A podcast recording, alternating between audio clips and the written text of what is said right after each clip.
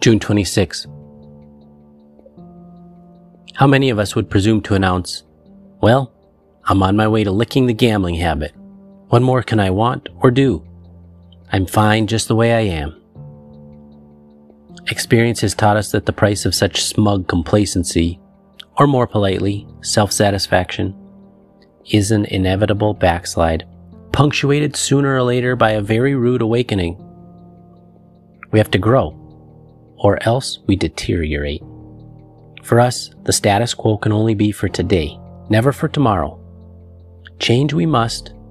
We can't stand still. Am I sometimes tempted to rest on my laurels?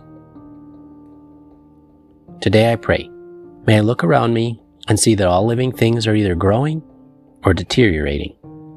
Nothing that is alive is static. Life flows on.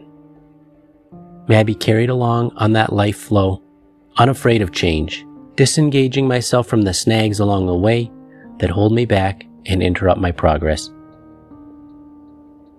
Today I will remember, living is changing.